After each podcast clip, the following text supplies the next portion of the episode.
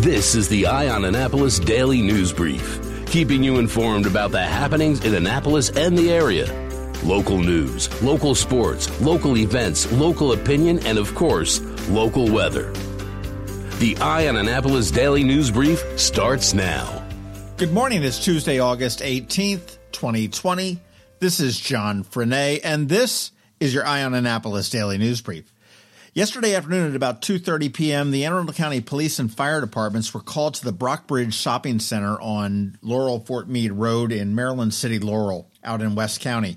They were called for an injured person inside a vehicle, and when they arrived, they found Jordan Gregory Brown, 24, of Laurel, the Prince George's County side of Laurel, suffering from a gunshot wound to the upper body, dead in the car. The car was a 2016 dark gray four door Nissan Altima. Homicide detectives did respond to the scene. They do believe it is a targeted incident and not a random act of violence, but they are actively investigating it. The Anne Arundel County Police are asking anybody with any information to come forward by calling the Anne Arundel County Homicide Unit at 410 222 4731.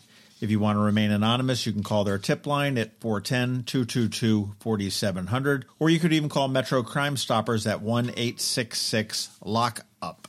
In with the new and out with the new. Maryland Governor Larry Hogan announced that his new chief of staff, Roy McGrath, will be resigning. McGrath came under fire when it was revealed by the Baltimore Sun that he accepted more than $233,000 as a severance package for resigning from the Maryland Environmental Service. That wouldn't have been such a big deal, except that the Maryland Environmental Service is a quasi public entity that is funded by tax dollars. Governor Hogan did say that he is accepting McGrath's resignation with regret. And upon the resignation, McGrath said that he was leaving to avoid, quote, unnecessary distractions. Hogan, in the meantime, now has appointed his chief legislative officer, Keiffer Mitchell, as the acting chief of staff while they look for another one. Hey, back in July, we told you about an initiative from County Executive Pittman where he wanted to give out $4,500 gift cards to people in the county that were unable to qualify for unemployment. To qualify, you had to have lost your job in 2020, had to make less than $25 an hour, and unable to receive unemployment benefits.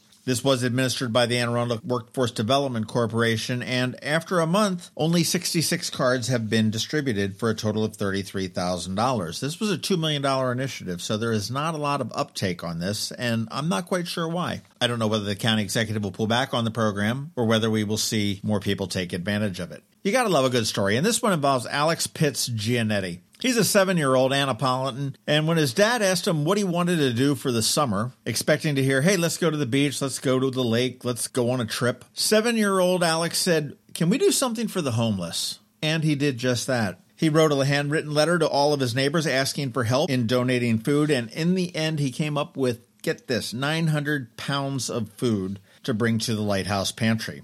He approached 60 homes, and more than 50 of them agreed to help him out. And it's just so awesome when you see little kids have that giving gene built into them. I want you to go to eyeonannapolis.net, look for that story, because I've got a copy of his letter that he sent out to the neighbors asking for help collecting food for the homeless. It gives me hope for the world, and congratulations. Great job, Alex. You're going to go far. An update. We finally broke the top 100. Yes, this is on the podcast ratings. We are now number 99 in the Daily News podcast ratings, and it does fluctuate from week to week. So I don't know whether we're going to stay below 100 or not, but that's pretty good. And I want to thank every one of you that is listening for that. Speaking of which, make sure you let everybody else know about us and how to subscribe and do all that stuff as well. And finally, as we wrap up today, we're going to start a new thing. We're going to start sports here, and we're working with Sing Second Sports. We're still working out some of the kinks on this, but this is a great new addition to Eye on Annapolis, and we've got some more changes coming up in the future, so you want to stay tuned for that. But if you are a sports fan, you want to listen to this little segment, but also you want to subscribe to Sing Second Sports. These guys, particularly for Navy, have the inside track on pretty much anything Navy sports. You've got two Navy Academy grads. You got a guy that works the chain gang on the football team. And they bring in Bill Wagner from the Capital an awful lot for his knowledge as well. So you want to stay tuned and listen to that. Other than that, Hang tight. We've got George Young coming up in a little bit, but first, here's a quick message from Rick Peters from Solar Energy Services. Hello, energy consumers. This is Rick Peters, president of Solar Energy Services.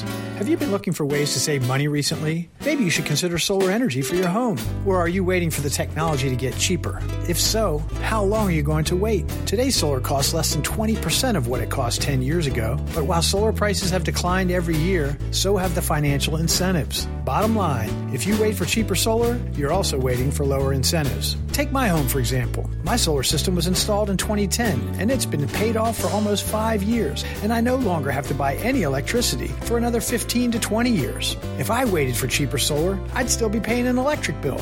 At Solar Energy Services, we have thousands of satisfied customers who are sure glad they didn't wait. So what are you waiting for? Sunshine's a wasted. Call us today for a free solar design at 410-923-6090 or on the web at solarsaves.net. Sunshine, sunshine, nothing else can make me feel so fine. Going out? You need the most up to date local weather. Here's George Young from DMV Weather in Annapolis with today's forecast. Hey everyone, this is George with DMV Weather, and this is your Eye on Annapolis forecast for Tuesday, August 18th. Yesterday brought a fairly nice day to the Annapolis region with sunshine and 80s before more showers and storms move through the area in the late afternoon and evening hours. But today should only bring sunshine to all of Anne Arundel County with temps in the mid to upper 80s, followed by more 80s the rest of the week, with a slight chance of showers and storms each day, Wednesday through Sunday, with temps warming steadily from the low 80s tomorrow to the upper 80s or maybe even lower 90s by Sunday. So make plans to get out and about, but keep the umbrellas close by just in case. Okay, that's it for today. This is George Young of DMV Weather. Make it a great day out there. Stay healthy and be safe, and be sure to get our free app on all of your devices by searching DC MDVA Weather in the Apple or Google App Stores, and also follow us on Facebook and Twitter, and use our website each day at dmvweather.com so you can always stay weather informed. Hi, this is Kevin Kinnally, Michael Sanderson. the host of the Maryland Association of Counties official podcast, the Conduit Street Podcast. We like to talk Maryland policy and Maryland politics. That's what we're all about.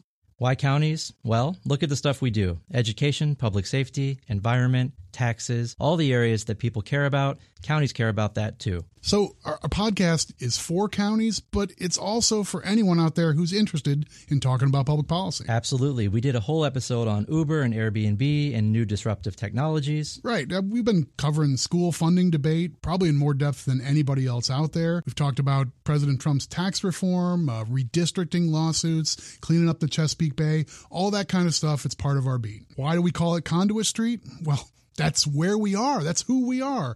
You Annapolitans on this podcast, you know it is that street right over there by Chick & Ruth's. Now, that's an Annapolis institution. We want to be too. That's our headquarters, and it's sort of our brand. You can listen to the Conduit Street podcast wherever you get your podcasts. Catch us on Fridays and get a roundup of policy and politics from right here in Annapolis and around Maryland. Here's your local sports now on the Eye on Annapolis Daily News Brief.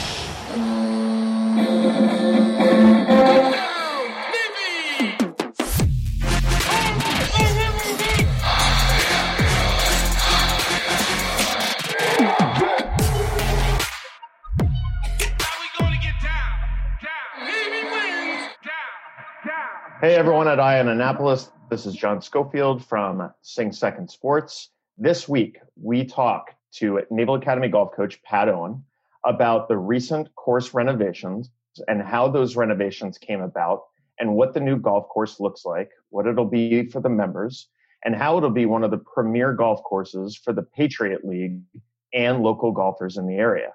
the concept of remodeling or renovating the golf course uh, first came about in about 2005.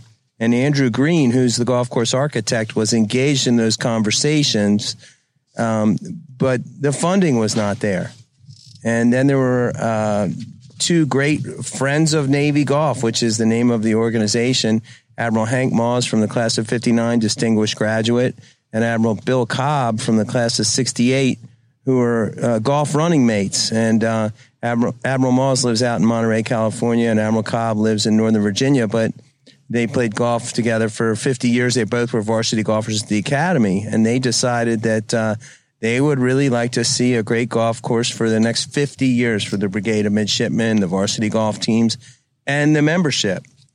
After Andrew was engaged in the initial conversation with our athletic director, Chet Gladchuk, Admiral Moss and Admiral Cobb came along and they said, you know something, we're going to spearhead the, uh, the drive for the funding.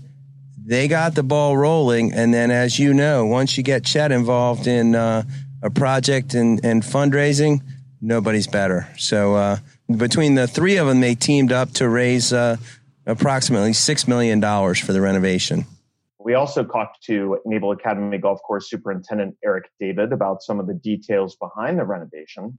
So it's a substantial subsurface renovation. So most of the holes that you see are still intact the way they always were. That was the idea of the architect was to keep the same design, the same greens, the same roll, pitch, the same feel of the golf course because it was more of a restoration than a renovation other than the three holes.